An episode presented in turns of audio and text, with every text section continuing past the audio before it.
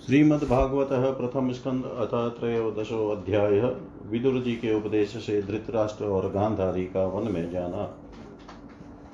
श्रुतवाच विदुरस्तीर्थयात्रायां मेत्रेयादात्मनो गतिं ज्ञात्वा गाधास्ति न पुरं तया वाप्तविवत्सित। यावतः कृतवान् प्रसन्नान् क्षतः कौशारवाग्रतः जातेकभक्तिर्गोविन्दे तेभ्यश्चोपररामः।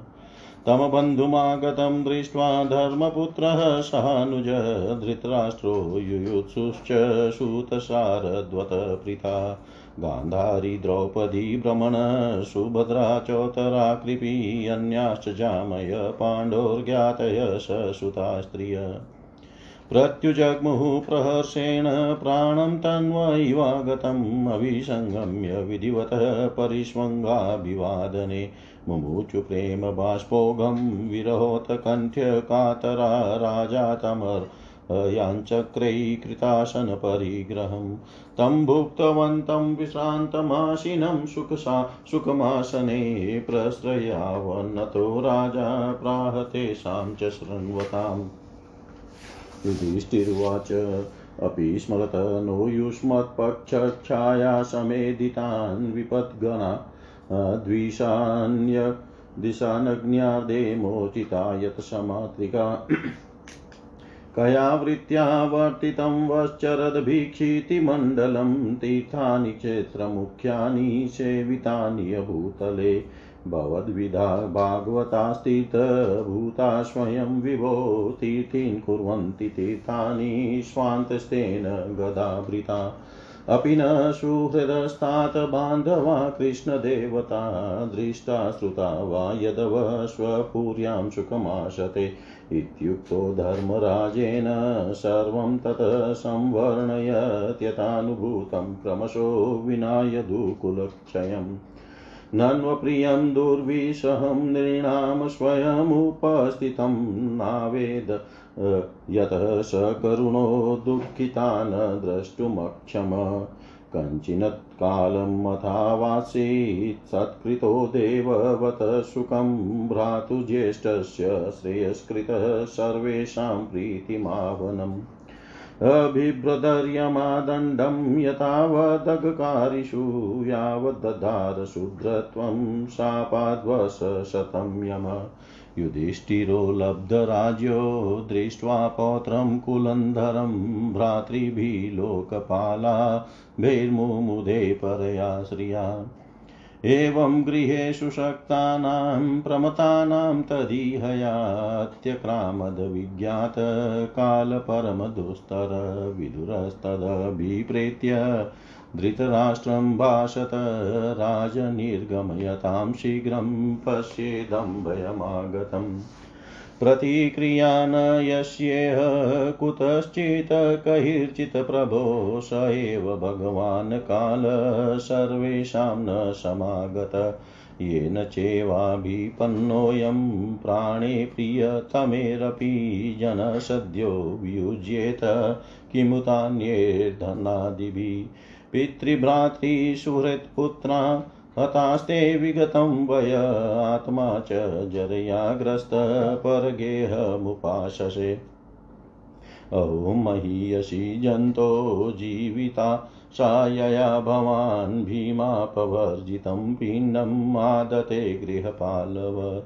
अग्निर्निसृष्टो दतश्च गरोदाराश्च दूषिता, हतं क्षेत्रं धनं येषां तदतेरशुभिः कियत् तस्यापि तव देहोऽयं कृपणस्य जिजीविषो परेत्यन्निच्छतो जीर्णो जरया वाससि इव। गतस्वार्थमिमं देहं विरक्तो मुक्तबन्धन, विज्ञातगतिर्जह्यात् स वै धीर उदाहृत।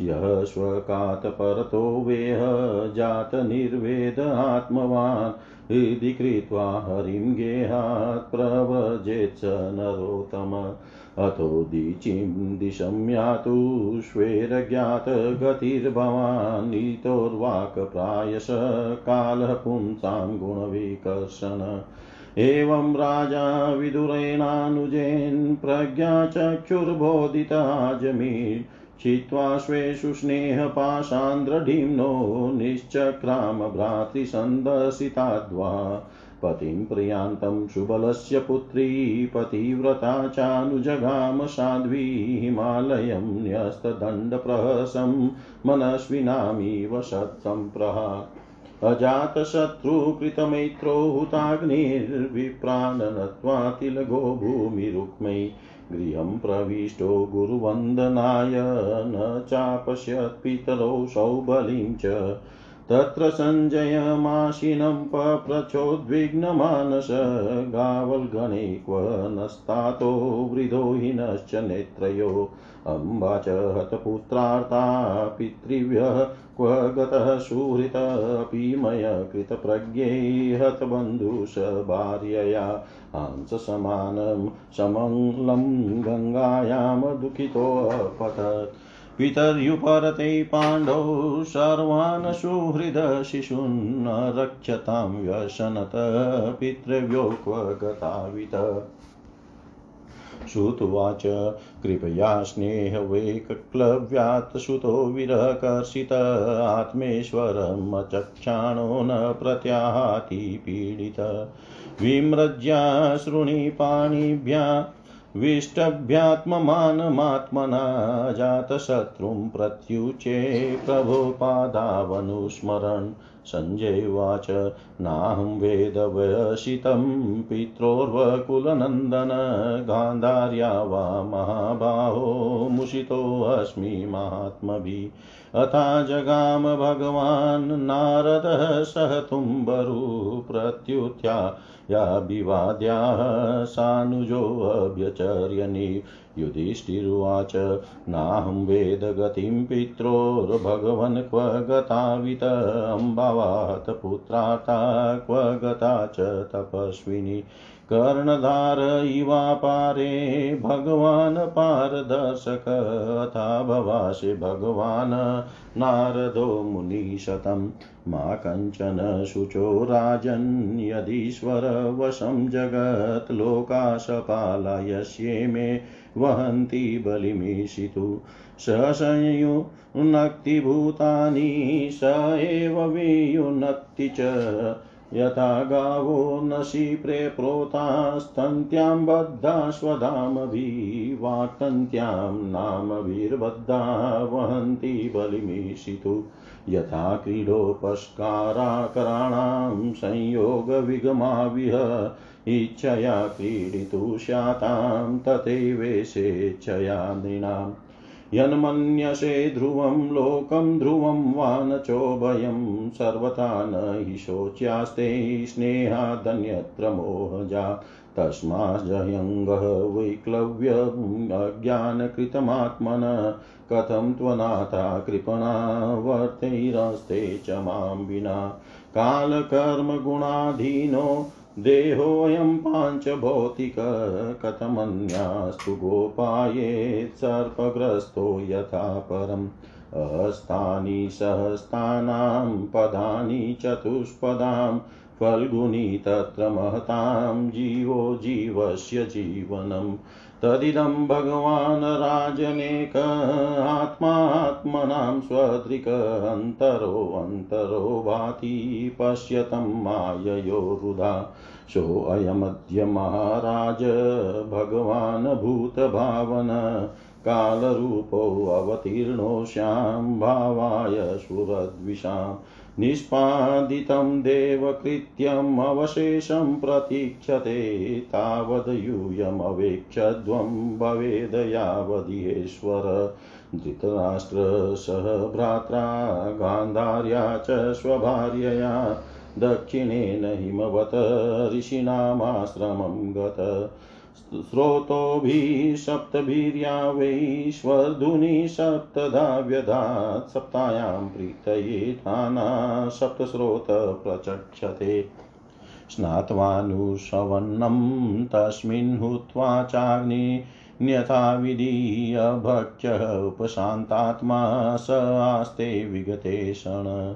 जिताशनो जितश्वास प्रत्याहृत षडिन्द्रियहरिभावनया ध्वस्तरजसत्त्वतमोमल विज्ञानात्मनि संयोज्य क्षेत्रज्ञे प्रविलाप्यतं ब्रह्मण्यात्मानमाधारे घटाम्बरमिवाम्बरे ध्वस्तमाया गुणोर्दर्को निरुधकर्णाशय निवतिताखिलाहार आस्ते स्थाणुरिवाचल तस्यान्तरायमेवाभूषण्यस्ताखिलकर्मण स वाद्यतनादराजन् परतपञ्चमे हनि कलेवरं मास्यति स्वं तच भस्मी भविष्यति।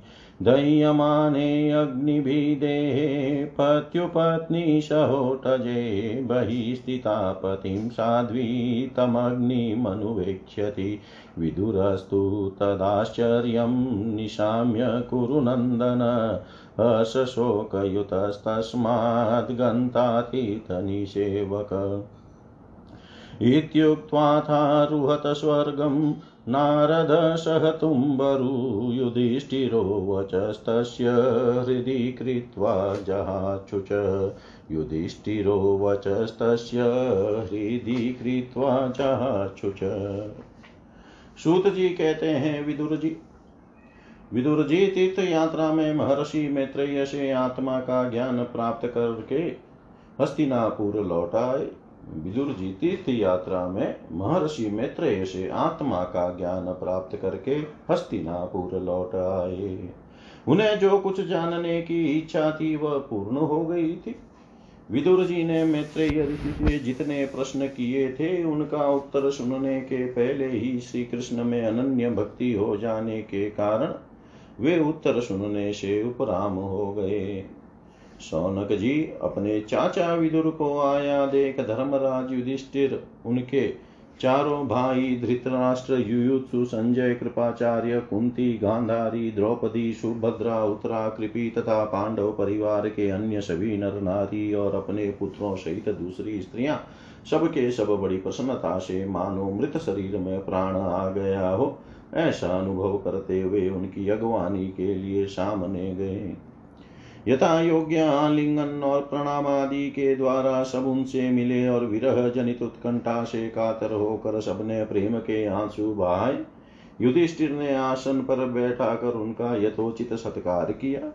जब वे भोजन एवं विश्राम करके सुखपूर्वक आसन पर बैठे थे, तब युधिष्ठिर ने विनय से झुक कर सबके सामने ही उनसे पूछा।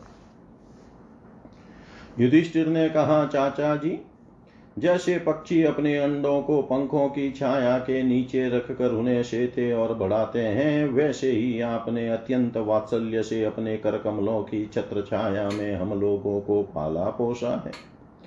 बार बार आपने हमें और हमारी माता को विषदान और लाक्षाग्रह के दाह आदि विपत्तियों से बचाया है। क्या आप कभी हम लोगों की भी याद करते रहे हैं? आपने पृथ्वी पर विचरण करते समय किस वृत्ति से जीवन निर्वाह किया? आपने पृथ्वी तल पर किन किन तीर्थों और मुख्य क्षेत्रों का सेवन किया?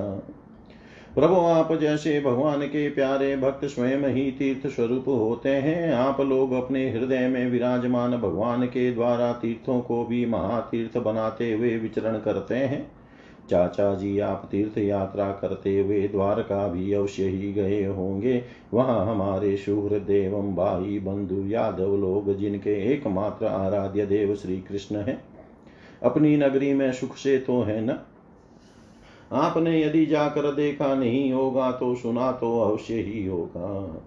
युधिष्ठिर के इस प्रकार पूछने पर विदुर जी ने तीर्थों और यदुवंशियों के संबंध में जो कुछ देखा, सुना और अनुभव किया था सब क्रम से बतला दिया। केवल यदुवंश के विनाश की बात नहीं की, करुणा हृदय विदुर जी पांडवों को दुखी दे, नहीं देख सकते थे। इसलिए उन्होंने यह प्रिय एवं असह्य घटना पांडवों को नहीं सुनाई, क्योंकि वह तो स्वयं ही प्रकट होने वाली थी। पांडव विदुर जी का देवता के समान सेवा सत्कार करते थे।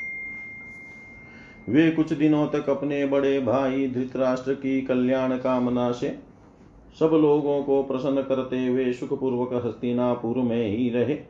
विदुर जी तो साक्षात धर्मराज थे। मांडव्य ऋषि के साप से ये सौ वर्ष के लिए शुद्र बन गए थे। इतने दिनों तक यमराज के पद पर अर्यमा थे और वही पापियों को उचित दंड देते थे। राज्य प्राप्त हो जाने पर अपने लोकपालों शरी के भाइयों के साथ राजा युधिष्ठिर वंशधर परीक्षित को देख कर अपनी अतुल संपत्ति से आनंदित रहने लगे। इस प्रकार पांडव ग्रस्त के काम धंधों में रम गए और उन्हीं के पीछे एक प्रकार से यह बात भूल गए कि अनजान में ही हमारा जीवन मृत्यु की ओर जा रहा है। अब देखते देखते उनके सामने वह समय आ पहुँचा, जिसे कोई टाल नहीं सकता। परंतु विदुर जी ने काल की गति जानकर अपने बड़े भाई धृतराष्ट्र से कहा, महाराज, देखिए, अब बड़ा भयंकर समय आ गया है, झटपट यहाँ से निकल चलिए। हम सब लोगों के सिर पर वह सर्वसमर्थ काल मंडराने लगा है, जिसके टालने का कहीं भी कोई उपाय नहीं है। काल के वशीभूत होकर जीव का अपने प्रियतम प्राणों से भी बात की बात में वियोग हो जाता है। फिर धन जन आदि दूसरी वस्तुओं की तो बात ही क्या है? आपके चाचा ताऊ भाई सज्ञे संबंधी और पुत्र सभी मारे गए। आपकी उम्र भी ढल चुकी, शरीर बूढ़ापे का शिकार हो गया। आप पराए घर में पड़े हुए हैं। ओ, इस प्राणी को जीवित रहने की कितनी प्रबल इच्छा होती है? इसी के कारण तो आप भीम का दिया हुआ टुकड़ा खाकर कुत्ते का सा जीवन बिता रहे हैं। जिनको आपने आग में जलाने की चेष्टा की विष देकर मार डालना चाहा, भरी सभा में जिनकी विवाहिता पत्नी को अपमानित किया, जिनकी भूमि और धन छीन लिए, उन्हीं के अन से पले हुए प्राणों को रखने में क्या गौरव है? आपके अज्ञान की हद हो गई कि अब भी आप जीना चाहते हैं। परंतु आपके चाहने से क्या होगा? पुराने वस्त्र की तरह बुढ़ापे से गला हुआ आपका शरीर, आपके न चाहने पर भी क्षीण हुआ जा रहा है। अब इस शरीर से आपका कोई स्वार्थ सदने वाला नहीं है। इसमें फंसिए मत। इसकी ममता का बंधन काट डालिए। जो संसार के संबंधियों से अलग रहकर उनके अनजान में अपने शरीर का त्याग करता है, वही धीर कहा गया है। चाहे अपनी समझ से हो या दूसरे के समझाने से, जो इस संसार को दुख दुख रूप समझकर इससे विरक्त हो जाता है और अपने अंतकरण को वश में करके हृदय में भगवान को धारण कर संन्यास के लिए घर से निकल पड़ता है, वही उत्तम मनुष्य है। इसके आगे जो समय आने वाला है, वह प्राय मनुष्यों के गुणों को घटाने वाला होगा। इसलिए आप अपने कुटुंबियों से छिपकर उत्तराखंड में चले जाइए। जब छोटे भाई विदुर ने अंधे राजा धृतराष्ट्र को इस प्रकार समझाया, तब उनकी प्रज्ञा के नेत्र खुल गए। वे भाई बंधुओं के सुदृढ़ स्नेह पाशों को काट कर अपने छोटे भाई विदुर के दिखलाए हुए मार्ग से निकल पड़े। जब परम पतिव्रता सुबल नंदिनी गांधारी ने देखा कि मेरे पतिदेव तो उस हिमालय की यात्रा कर रहे हैं, जो सन्यासियों को वैसा ही सुख देता है।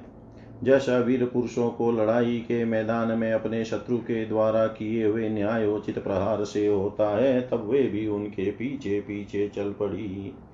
अजात शत्रु युधिष्ठिर ने प्रातः काल संध्या वंदन तथा अग्निहोत्र करके ब्राह्मणों को नमस्कार किया और उन्हें तिल गौ भूमि और स्वर्ण का दान दिया। इसके बाद जब वे गुरुजनों की चरण वंदना के लिए राजमहल में गए, तब उन्हें धृतराष्ट्र, विदुर तथा गांधारी के दर्शन नहीं हुए। युधिष्ठिर ने उद्विग्न चित होकर वहीं बैठे हुए संजय से पूछा, संजय मेरे वे वृद्ध और नेत्रहीन पिता धृतराष्ट्र कहाँ हैं? पुत्र शोक से पीड़ित दुखिया माता गांधारी और मेरे परम हितेशी चाचा विदुर जी कहाँ चले गए? ताऊ जी अपने पुत्रों और बंधु बांधवों के मारे जाने से दुखी थे। मैं बड़ा मंद बुद्धि हूँ। कहीं मुझसे किसी अपराध की आशंका करके वे माता गांधारी सहित गंगा जी में तो नहीं कूद पड़े। जब हमारे पिता पांडु की मृत्यु हो गई थी और हम लोग नन्हे नन्हे बच्चे थे तब इन्हीं दोनों चाचाओं ने बड़े बड़े दुखों से हमें बचाया था। वे हम पर बड़ा ही प्रेम रखते थे। हाँ ये वे कहाँ, यहाँ से कहाँ चले गए? सूत जी कहते हैं, संजय अपने स्वामी धृतराष्ट्र को न पाकर कृपा और स्नेह की विकलता से अत्यंत पीड़ित और विरहातुर हो रहे थे। वे युधिष्ठिर को कुछ उत्तर न दे सके। फिर धीरे धीरे बुद्धि के द्वारा उन्होंने अपने चित्त को स्थिर किया। हाथों में आँखों के आँसू पहुँचे और अपने स्वामी धृतराष्ट्र के चरणों का स्मरण करते हुए युधिष्ठिर से कहा, संजय बोले, कुलनंदन मुझे आपके दोनों चाचा और गांधारी के संकल्प का कुछ भी पता नहीं है। महाबाहो, मुझे तो उन महात्माओं ने ठग लिया। संजय इस प्रकार कह रहे थे कि तुम बरु के साथ देवर्षि नारद जी वहाँ पहुँचे। महाराज युधिष्ठिर ने भाइयों सहित उन्हें उठ उठकर उन्हें प्रणाम किया और उनका सम्मान करते हुए बोले युधिष्ठिर ने कहा, भगवान, मुझे अपने दोनों चाचाओं का पता नहीं लग रहा है। न जाने वे दोनों और पुत्र शोक से व्याकुल तपस्विनी माता गांधारी यहाँ से कहाँ चले गए। भगवान, अपार समुद्र में कर्णधार के समान आप ही हमारे मार्गदर्शक हैं। तब भगवान के परम भक्त भगवानमय देवर्षि नारद ने कहा धर्मराज, तुम किसी के लिए शोक मत करो, क्योंकि यह सारा जगत ईश्वर के वश में है। सारे लोक और लोकपाल विवश होकर ईश्वर की ही आज्ञा का पालन कर रहे हैं। वही एक प्राणी को दूसरे से मिलाता है और वही उन्हें अलग करता है। वैसे बैल बड़ी रस्सी में बंधे और छोटी रस्सी से नए नथे रहकर अपने स्वामी का भार ढोते हैं। उसी प्रकार मनुष्य भी वर्णाश्रम आदि अनेक प्रकार के नामों से वेद रूप रस्सी में बंधकर ईश्वर की ही आज्ञा का अनुसरण करते हैं। जैसे संसार में खिलाड़ी की इच्छा से ही खिलौनों का संयोग और वियोग होता है, वैसे ही भगवान की इच्छा से ही मनुष्यों का मिलना बिछुड़ना होता है। तुम लोगों को जीव रूप से नित्य मानो या देह रूप से अनित्य अथवा जड़ रूप से अनित्य और चेतन रूप से नित्य? अथवा शुद्ध ब्रह्म रूप में नित्य अनित्य कुछ भी न मानो, किसी भी अवस्था में मोहजन्य आसक्ति के अतिरिक्त वे शोक करने योग्य नहीं है। इसलिए धर्मराज, वे दीन दुखी चाचा चाची असहाय अवस्था में मेरे बिना कैसे रहेंगे? इस अज्ञान जन्य मन की विकलता को छोड़ दो। यह पाँच भौतिक शरीर, काल कर्म और गुणों के वश में है। अजगर के मुँह में पड़े हुए पुरुष के समान यह पराधीन शरीर दूसरों की रक्षा ही क्या कर सकता है? हाथ वालों के बिना, हाथ वाले चार पैर वाले, पशुओं के बिना पैर वाले, तृणादि और उनमें भी बड़े जीवों के छोटे जीव आहार हैं। इस प्रकार एक जीव दूसरे जीव का, के जीवन का कारण हो रहा है। इन समस्त रूपों में जीवों के बाहर और भीतर वही एक स्वयं प्रकाश भगवान जो संपूर्ण आत्माओं के आत्मा है, माया के द्वारा अनेकों प्रकार से प्रकट हो रहे हैं। तुम केवल उन्हीं को देखो। महाराज, समस्त प्राणियों को जीवन दान देने वाले वे ही भगवान इस समय इस पृथ्वी तल पर देव द्रोहियों का नाश करने के लिए काल रूप से अवतीर्ण हुए हैं। अब वे देवताओं का कार्य पूरा कर चुके हैं। थोड़ा सा काम और शेष है, उसी के लिए वे रुके हुए हैं। जब तक वे प्रभु यहाँ हैं, तब तक तुम लोग भी उनकी प्रतीक्षा करते रहो। धर्मराज हिमालय के दक्षिण भाग में, जहाँ सप्तर्षियों की प्रसन्नता के लिए गंगा जी ने अलग अलग सात धाराओं के रूप में अपने को सात भागों में विभक्त कर दिया है, जिसे सप्त स्रोत कहते हैं। वही ऋषियों के आश्रम पर धृतराष्ट्र अपनी गांधा, पत्नी गांधारी और विदुर के साथ गए हैं। वहाँ वे त्रिकाल स्नान और विधि पूर्वक अग्निहोत्र करते हैं। अब उनके चित्त में किसी प्रकार की कामना नहीं है। वे केवल जल पीकर शांत चित्त से निवास करते हैं। आसन जीत कर प्राणों को वश में करके उन्होंने अपनी छो इंद्रियों को विषयों से लौटा लिया है। भगवान की धारणा से उनके तमोगुण, रजोगुण और सत्व गुण के मल नष्ट हो चुके हैं। उन्होंने अहंकार को बुद्धि के साथ जोड़कर और उसे क्षेत्र आत्मा में लीन करके उसे भी महाकाश में घटा, काश के समान सर्वाधिष्ठान ब्रह्म में एक कर दिया है। उन्होंने अपनी समस्त इंद्रियों और मन को रोक कर समस्त विषयों को ही बाहर से ही लौटा दिया है और माया के गुणों से होने वाले परिणामों को सर्वथा मिटा दिया है। समस्त कर्मों का संन्यास करके वे इस समय ठूंठ की तरह स्थित होकर बैठे हुए हैं। अतः तुम उनके मार्ग में विघ्न रूप मत बनना। धर्मराज, आज से पाँचवें दिन वे अपने शरीर का परित्याग कर देंगे और वह जलकर भस्म हो जाएगा। घार्य पत्यादि अग्नियों के द्वारा पर्णकुटी के साथ अपने पति के मृतदेह को जलते देख कर बाहर खड़ी हुई साध्वी गांधारी भी पति का अनुगमन करती हुई उसी आग में प्रवेश कर जाएगी। धर्मराज विदुर जी अपने भाई का आश्चर्यमय मोक्ष देख कर हर्षित और वियोग देख कर दुखित होते हुए वहाँ से तीर्थ सेवन के लिए चले जाएँगे। देवर्षि नारद नारदियों कहकर तुम बुरु के साथ स्वर्ग को चले गए। धर्मराज युधिष्ठिर ने उनके उपदेशों को हृदय में धारण करके शोक को त्याग दिया। इति श्रीमद्भागवते महापुराणे पारमहंस्यां संहितायां प्रथमस्कन्धे नेमिष्योपाख्याने त्रयोदशोऽध्याय। सर्वं श्रीशां सदाशिवार्पणम् अस्तु। ॐ विष्णवे नम, ॐ विष्णवे नम, ॐ विष्णवे नमः। श्रीमद्भागवत प्रथम स्कंद चतुर्दशो अध्याय अपशकुन देख कर महाराज युधिष्ठिर का शंका करना और अर्जुन का द्वारका से लौटना सुतुवाच। सम्प्रस्थिते द्वारकायां जिष्णो बन्धुदृदीक्षया ज्ञातुं च पुण्यश्लोकस्य कृष्णस्य च विचेष्टितम्। व्यथिता कतिचिन्मासास्तदा नाया ततोऽर्जुन ददश घोररूपाणि निमितानि कुरुद्व।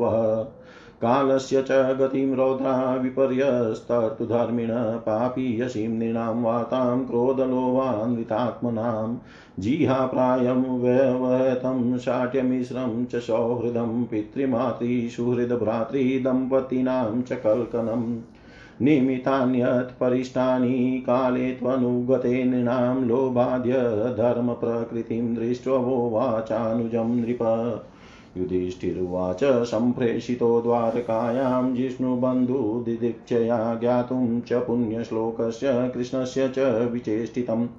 गता सप्तादुना मासा भीमसेन तवानुज नायाति कस्य वा हेतोर्नाहं वेदमञ्जसा। अपि देवर्षिनाधीष्ट स यदात्मनोऽङ्गा। मा अङ्गमा क्रीडं भगवानुत्सितृक्षति। यस्मान् सम्पदो राज्यं दारा प्राणाकुलं प्रजासन सपत्नविजयो लोका च यदनुग्रहात्। पश्योत्पानर्व्याघ्रः दिव्यान् भौमान् सदैहिकान् दारुणान् संसतौ वधुराद्भयं नो बुद्धिमोहनम्।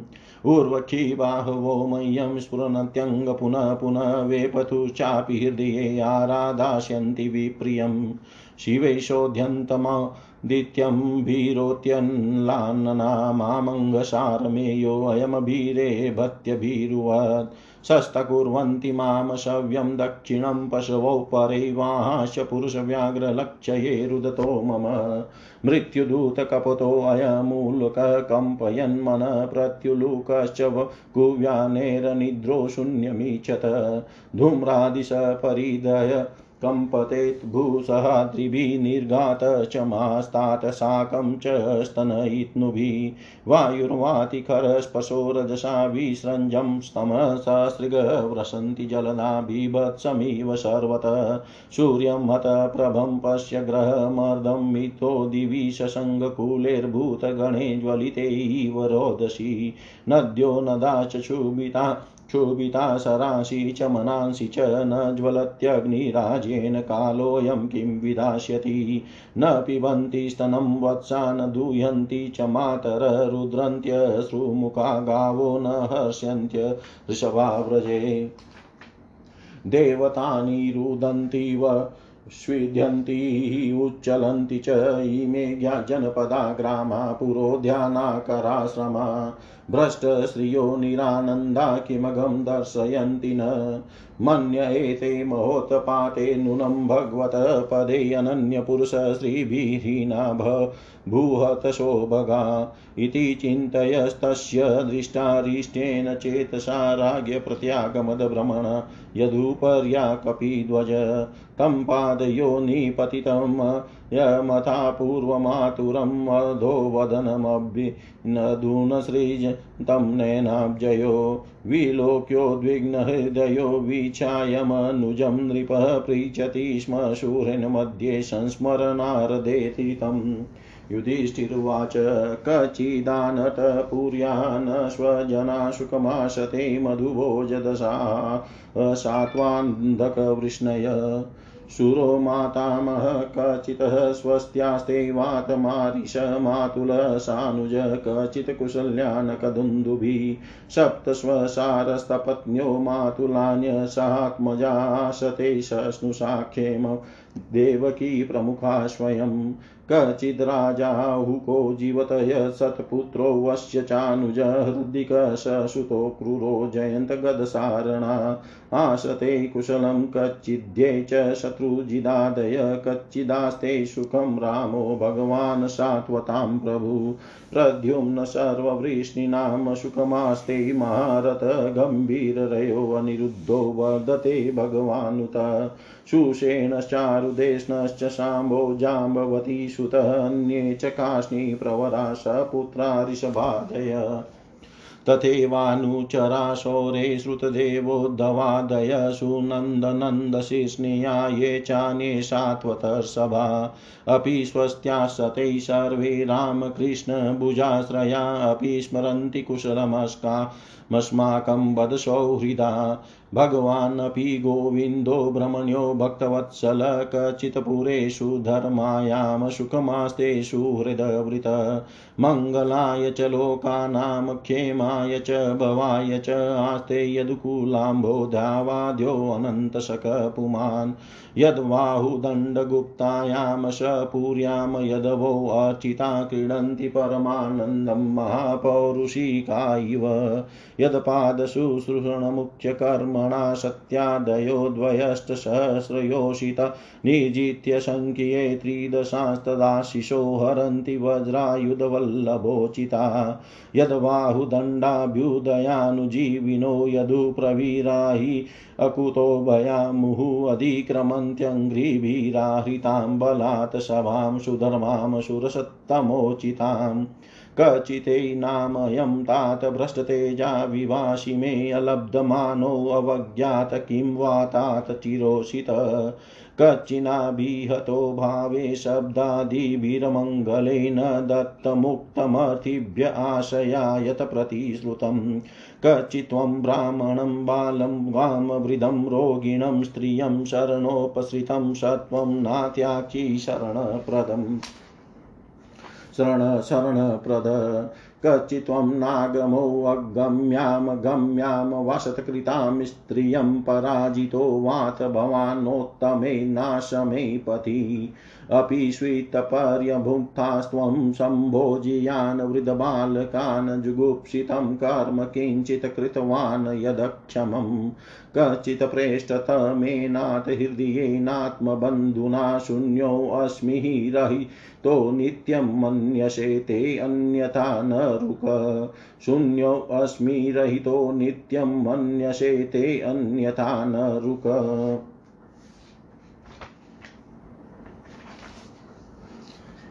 सूत जी कहते हैं, स्वजनों से मिलने और पुण्य श्लोक भगवान श्री कृष्ण अब क्या करना चाहते हैं? यह जानने के लिए अर्जुन द्वारका गए हुए थे। कई महीने बीत जाने पर भी अर्जुन वहाँ से लौट कर नहीं आए। धर्मराज युधिष्ठिर को बड़ा भयंकर अपशकुन दिखने लगे। उन्होंने देखा काल की गति बड़ी विकट हो गई है। जिस समय जो ऋतु होनी चाहिए, उस समय वह नहीं होती और उनकी क्रियाएँ भी उल्टी ही होती है। लोग बड़े क्रोधी, लोभी और असत्य प्रायण हो गए हैं। अपने जीवन निर्वाह के लिए लोग पाप पूर्ण व्यापार करने लगे हैं।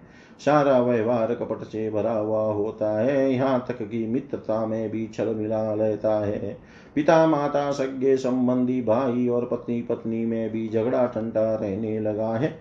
कलिकाल के आ जाने से लोगों का स्वभाव ही लोभ दम्भ आदि अधर्म से अभिभूत हो गया है और प्रकृति में भी अत्यंत अरिष्ट सूचक, अपशुकन होने लगा है।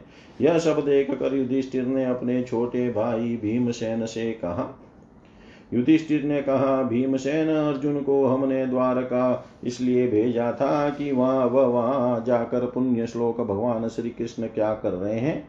इसका पता लगाए और लगाए और संबंधियों से मिल भी आए। तब से सात महीने बीत गए, किंतु तुम्हारे छोटे भाई अब तक नहीं लौट रहे हैं। मैं ठीक ठीक यह नहीं समझ पाता हूँ कि उनके न आने का क्या कारण है। कहीं देवर्षि नारद के द्वारा बतलाया हुआ वह समय तो नहीं आ पहुँचा है, जिसमें भगवान श्री कृष्ण अपने लीला विग्रह का संवरण करना चाहते हैं। उन्हीं भगवान की कृपा से हमें यह संपत्ति, राज्य, स्त्री, प्राण, कुल, संतान, शत्रुओं पर विजय और स्वर्ग आदि लोकों का अधिकार प्राप्त हुआ है। भीमसेन, तुम तो मनुष्यों में व्याघ्र के समान बलवान हो, देखो तो सही। आकाश में उल्कापात आदि पृथ्वी में भूकंप आदि और शरीर में रोग आदि कितने भयंकर अपशकुन हो रहे हैं। इनसे इस बात की सूचना मिलती है कि शीघ्र ही हमारी बुद्धि को मोह में डालने वाला कोई उत्पात होने वाला है। प्यारे भीमसेन, मेरी बाई जांग आँख और भुजा बार बार फड़क रही है। हृदय ज़ोर से धड़क रहा है। अवश्य ही बहुत जल्दी कोई अनिष्ट होने वाला है। देखो, यह शियारिन उदय होते हुए सूर्य की ओर मुख करके रो रही है। अरे, उसके मुँह से तो आग भी निकल रही है। यह कुत्ता बिल्कुल निर्भय सा होकर मेरी ओर देख कर चिल्ला रहा है। भीमसेन, गौ आदि अच्छे पशु मुझे अपने बाएँ करके चाहते हैं। और गधे आदि बुरे पशु मुझे अपने दाहिने कर्जे देते हैं। मेरे घोड़े आदि वाहन मुझे रोते हुए दिखाई देते हैं। यह मृत्यु का दूत पेड़ु की उल्लू और उसका प्रतिपक्षी कौवा रात को अपने कर्ण कंठोर कठोर शब्द से मेरे मन को कंपाते हुए विश्व को सुना कर देना चाहते हैं। दिशाएँ धुंधली हो गई है, सूर्य और चंद्रमा के चारों बा और बार बार मंडल बैठते हैं। यह पृथ्वी पहाड़ों के साथ काँप उठती है, बादल बड़े ज़ोर ज़ोर से गरजते हैं और जहाँ तहां बिजली भी गिरती ही रहती है। शरीर को छेदने वाली एवं धुली वर्षा से अंधकार फैलाने वाली आंधे चलने लगी है। बादल बड़ा डरावना दृश्य उपस्थित करके सब और खून बरसाते हैं। देखो सूर्य की प्रभा मंद पड़ गई है। आकाश में ग्रह परस्पर टकराया करते हैं। भूतों की घनी भीड़ में पृथ्वी और अंतरिक्ष में आग सी लगी हुई है। नदी नदत तालाब और माँ, लोगों के मन क्षुब्ध हो रहे हैं, घी से आग नहीं जलती, यह भयंकर काल न जाने क्या करेगा? बछड़े दूध नहीं पीते, गौएँ धूने नहीं देती, गौशाला में गौएँ आँसू बहा बहा कर रो रही है, बैल भी उदास हो रहे हैं। देवताओं की मूर्तियाँ रोशी रही है, उनमें से पसीना चूने लगता है और वे हिलती डोलती भी है। भाई, ये देश, गाँव, शहर, बगीचे, खाने और आश्रम श्रीहीन और आनंद रहित हो गए हैं। पता नहीं ये हमारे किस दुख की सूचना दे रहे हैं। इन बड़े बड़े उत्पातों को देख कर मैं तो ऐसा समझता हूँ कि निश्चय ही यह भाग्यहीना भूमि भगवान के उन चरण कमलों से जिनका सौंदर्य तथा जिनके ध्वजा, वज्र, अंकुश आदि विलक्षण चिन्ह और किसी में भी कहीं भी नहीं है, रहित हो गई है। शौनक जी, राजा युधिष्ठिर इन भयंकर उत्पातों को देख कर मन ही मन चिंतित हो रहे थे कि द्वारका से लौट कर अर्जुन आए। युधिष्ठिर ने देखा, अर्जुन इतने आतुर हो रहे हैं, जितने पहले कभी नहीं देखे गए थे। मुँह लटका हुआ है कमल सरी के नेत्रों से आँसू बह रहे और शरीर में बिल्कुल कांति नहीं है। उनको इस रूप में अपने चरणों में पड़ा देख कर युधिष्ठिर घबरा गए। देवर्षि नारद की बातें याद करके उन्होंने सुहृदों के सामने ही अर्जुन से पूछा। युधिष्ठिर ने कहा, भाई, द्वारकापुरी में हमारे स्वजन संबंधी मधु भोज दशा सात्वत अंधक और वृष्णिवंशी यादव कुशल से तो हैं। हमारे माननीय नाना सूरसेन जी प्रसन्न है, अपने छोटे भाई सहित मामा वसुदेव जी तो कुशल पूर्वक है। उनकी पत्नियाँ हमारी मामी देव की आदि सातों बहने अपने पुत्रों और बहुओं के साथ आनंद से तो हैं। जिनका पुत्र कंस बड़ा ही दुष्ट था, वे राजा उग्रसेन अपने छोटे भाई देवक के साथ जीवित तो है न। ऋतिक उनके पुत्र कृतवर्मा अक्रूर जयंत गदसारण तथा शत्रुजित आदि यादव वीर सकुशल है न यादवों के प्रभु बलराम जी तो आनंद से हैं। वृष्णि वंश के सर्वश्रेष्ठ महारथी प्रद्युम्न सुख से तो हैं। युद्ध में बड़ी फूर्ति दिखाने वाले भगवान अनिरुद्ध आनंद से है न। सुषेण चारु देश जामवती जामवती नंदन, सांब और अपने पुत्रों के सहित ऋषभ आदि भगवान श्री कृष्ण के अन्य सभी पुत्र भी प्रसन्न है न। भगवान श्री कृष्ण के सेवक श्रुतदेव, उद्धव आदि और दूसरे सुनंद, नंद आदि प्रधान यदुवंशी जो भगवान श्री कृष्ण और बलराम के बाहु बल से सुरक्षित है सब के सब कुशल है न। हमसे अत्यंत प्रेम करने वाले वे लोग कभी हमारा कुशल मंगल भी पूछते हैं। भक्त वत्सल भगवान, भक्त वत्सल ब्राह्मण, भक्त भगवान श्री कृष्ण अपने स्वजनों के साथ द्वारका की सुधर्मा सभा में सुखपूर्वक विराजते हैं न? वे आदि पुरुष बलराम जी के साथ संसार के परम मंगल, परम कल्याण और उन्नति के लिए यदुवंश रूप क्षीर सागर में विराजमान है। उन्हीं के बाहुबल से सुरक्षित द्वारकापुरी में यदुवंशी लोग सारे संसार के द्वारा सम्मानित होकर बड़े आनंद से विष्णु भगवान के पार्षदों के समान विहार कर रहे हैं। सत्यभामा आदि सोलह हज़ार रानियाँ प्रधान रूप से उनके चरण कमलों की सेवा में ही रत रहकर उनके द्वारा युद्ध में इंद्रादि देवताओं को भी हराकर इंद्राणी के भोग योग्य तथा उन्हीं की अभिष्ट पारी आदि वस्तुओं का उपभोग करती है। यदुवंशी वीर श्री कृष्ण के बाहु दंड के प्रभाव से सुरक्षित रहकर निर्भय रहते हैं और बलपूर्वक लाई हुई बड़े बड़े देवताओं के बैठने योग्य सुधर्मा सभा को अपने चरणों से आक्रांत करते हैं। भाई अर्जुन यह भी बताओ कि तुम स्वयं तो कुशल से हो ना? मुझे तुम श्रीहीन से दिख रहे हो। वहाँ बहुत दिनों तक रहे, कहीं तुम्हारे समान में तो किसी प्रकार की कमी नहीं हुई। किसी ने तुम्हारा अपमान तो नहीं कर दिया? कहीं किसी ने दुर्भावपूर्ण मंगल शब्द आदि के द्वारा तुम्हारा चित्त तो नहीं दुखाया अथवा किसी आशा से तुम्हारे पास आए हुए याचकों को उनकी मांगी हुई वस्तु अथवा अपनी ओर से कुछ देने की प्रतिज्ञा करके भी तुम नहीं दे सके। तुम सदा शरणागतों की रक्षा करते आए हो। कहीं किसी भी ब्राह्मण, बालक गौ बूढ़े रोगी, अबला अथवा अन्य किसी प्राणी का जो तुम्हारी शरण में आया हो, तुमने त्याग तो नहीं कर दिया। कहीं तुमने अगम्य स्त्री से सगाम, समागम तो नहीं किया, अथवा गमन करने योग्य स्त्री के साथ असत्कार पूर्वक समागम तो नहीं किया। कहीं मार्ग में अपने से छोटे अथवा बराबरी वालों से हार तो नहीं गए अथवा भोजन कराने योग्य बालक और बूढ़ों को छोड़कर तुमने अकेले ही तो भोजन नहीं कर लिया। मेरा विश्वास है कि तुमने ऐसा कोई निंदित काम तो नहीं किया होगा जो तुम्हारे योग्य न हो। हो न हो, अपने परम प्रियतम अभिन हृदय परम सुहृद भगवान श्री कृष्ण से तुम रहित तो हो गए हो। इसी से अपने को शून्य मान रहे हो। इसके सिवा दूसरा कोई कारण नहीं हो सकता जिसको जिससे तुमको इतनी मानसिक पीड़ा हो। इति श्रीमद्भागवते महापुराणे परमहंस्यां संहितायां प्रथमस्कन्धे युधिष्ठिर। युधिष्ठिरवितर्को नाम चतुर्दशोऽध्याय सर्वं श्रीशां सदाशिवार्पणम् अस्तु। ॐ विष्णवे नम, ॐ विष्णवे नम, ॐ विष्णवे नमः।